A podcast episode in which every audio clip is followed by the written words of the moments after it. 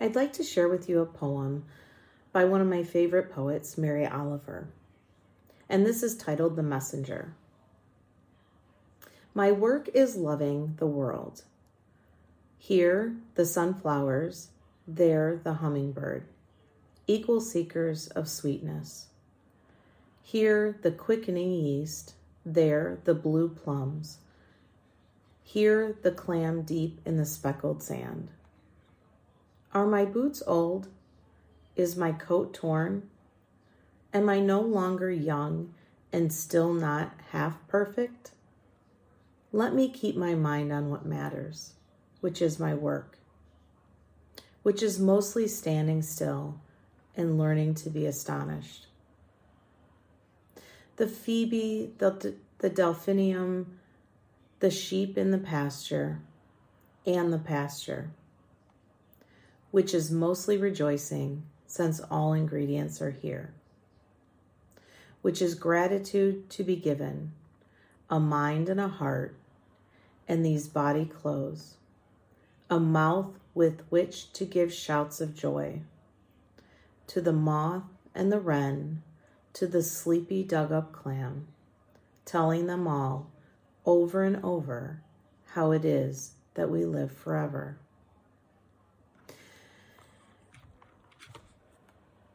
If it's divine intervention, I'm not sure, but I began um, this week thinking about the message um, of of the readings and and where I would go um, with those and in my message um, during our service today. And um, divine intervention is that I, I went to a book of poems because I like to try to relate things and and this poem stood out to me. Um, it was like calling me, hey, look at me. I passed it over, but I went back to it and I read it a couple of times and it started to click. Um, there are three things that I found extremely profound about this poem. Not, it's not the first time I've read it, um, but it had a very different meaning to me this time probably because I've I've been reading through um, this week's gospel and the readings um, from Ruth and Psalms um, about astonishment and about wonder and about life and about our our work. What is our work? Sometimes I think we think our life's work is our job, and it can be. And it and it may just be a part of our life's work. Sometimes I think that our astonishment is in these great events and things that come at us. You know, um, it's astonishing um, to go into space. It's astonishing to see fireworks on the 4th of July but the wonderment of life um, that surrounds us, and in the hummingbirds, and in the flowers that bloom, and the leaves that fall, and the fact that we go through this change every year, this cycle of death and rebirth and life. That's astonishment.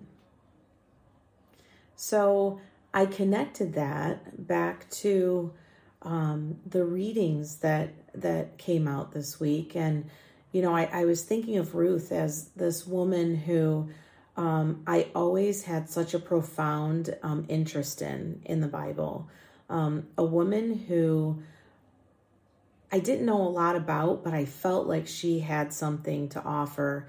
And when I read this passage, I knew what she had to offer, which was incredible strength and integrity and love for her fellow man, which happened to be in this case her mother-in-law. And you know, that's a that's hard. Sometimes we the the you know, she had an opportunity to leave her mother-in-law and and go back to her family. In fact, her mother-in-law asked her to do that and she didn't. She stayed with her. She told her, I'm not leaving you. That that's courage. That's wonderment. It was a struggle, but she chose the struggle.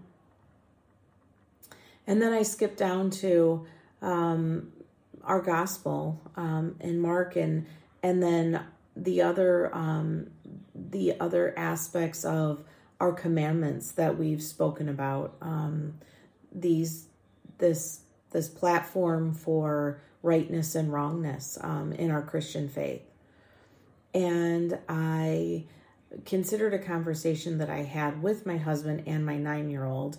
Um, and we were, you know, my, nine year old said, Well, what are these 10 commandments really all about? You know, leave it to a nine year old to kind of like shake out, shake the bones out. You know, I want to know what this is all about. And it was funny because my husband said immediately, They're the laws of God. And I said, They're a guide on how to live. And I thought so quickly how different a nine year old could take that in. I was projecting a different slant on what the Ten Commandments were in my mind than what I thought, you know, possibly my husband was. And it wasn't that we weren't we were saying anything really different, but we used terminology that could have had a different um, uh, per, it could be perceived differently. The law, you know, the laws to obey, what not to do if you don't want to get in trouble. If you don't want to get in trouble, don't do this. And here I was saying they're a guide on how to live. Sort of, I was softening it a bit. Um, and I thought about that um, because when we think about the laws that Moses, you know, was was giving us, you know, about um, about how we should live our life and how we should um, present and be.